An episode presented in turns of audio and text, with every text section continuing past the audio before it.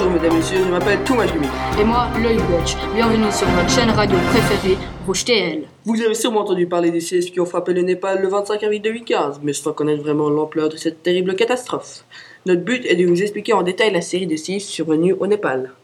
Notre envoyé spécial Nicolas Burgère, qui se trouve sur place, va nous apprendre plus de la situation actuelle au Népal. Bonjour Nicolas, est-ce que vous m'entendez? Oui, bonjour Toumash. Je me trouve actuellement à Katmandou, au Népal, pour vous parler des séismes qui ont frappé le Népal le 25 avril 2015. L'épicentre du premier tremblement de terre se trouvait à 77 km au nord-ouest de Katmandou. La première secousse avait une magnitude de 7,8 et son foyer était profond de 15 km. Elle a été ressentie jusqu'à New Delhi, en Inde, et dans tout le nord de l'Inde. Plusieurs secousses supérieures à 5 ont été ressenties durant les jours qui suivaient. Actuellement, beaucoup de chantiers sont en cours car les séismes ont détruit beaucoup de bâtiments et les travaux sont lents car le Népal a peu d'argent pour tout Nous sommes désolés, la connexion avec notre envoyé spécial Nicolas Burgère a été interrompue. Pour rétablir la connexion, il nous faut un peu de temps. Alors, pour ne pas le perdre, nous allons passer aux commentaires du scientifique Jean Muller qui va nous apprendre qu'est-ce qu'un séisme.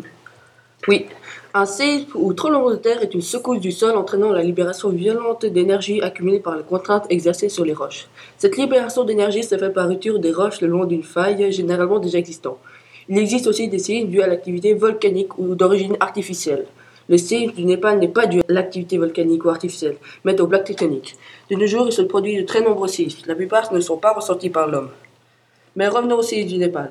Nous savons que des séismes de magnitude 9 pourraient se produire dans un avenir plus ou moins proche, le long de l'arc Himalaya dû aux plaques tectoniques, mais également par des glissements de terrain. En effet, les séismes ont sans doute déstabilisé un grand nombre de versants de montagnes qui pourraient provoquer dans la zone épicentre de nombreux glissements de terrain plus intenses de la mousson.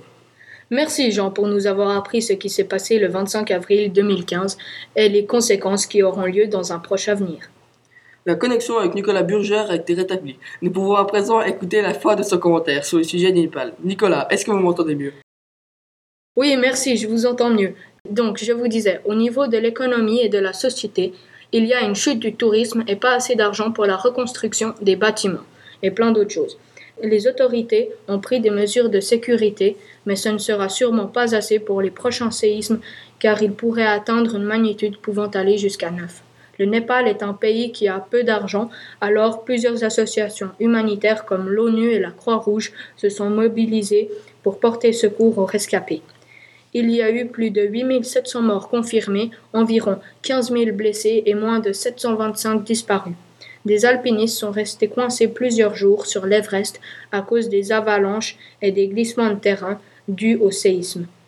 Des hélicoptères voulaient aller les chercher mais n'ont pas pu à cause du mauvais temps. Un miraculé de 15 ans a survécu sous les ruines d'un hôtel cinq jours après le séisme. Merci à Nicolas Burger et à Jean Muller qui nous ont beaucoup aidés à éclaircir le sujet concernant le séisme du Népal.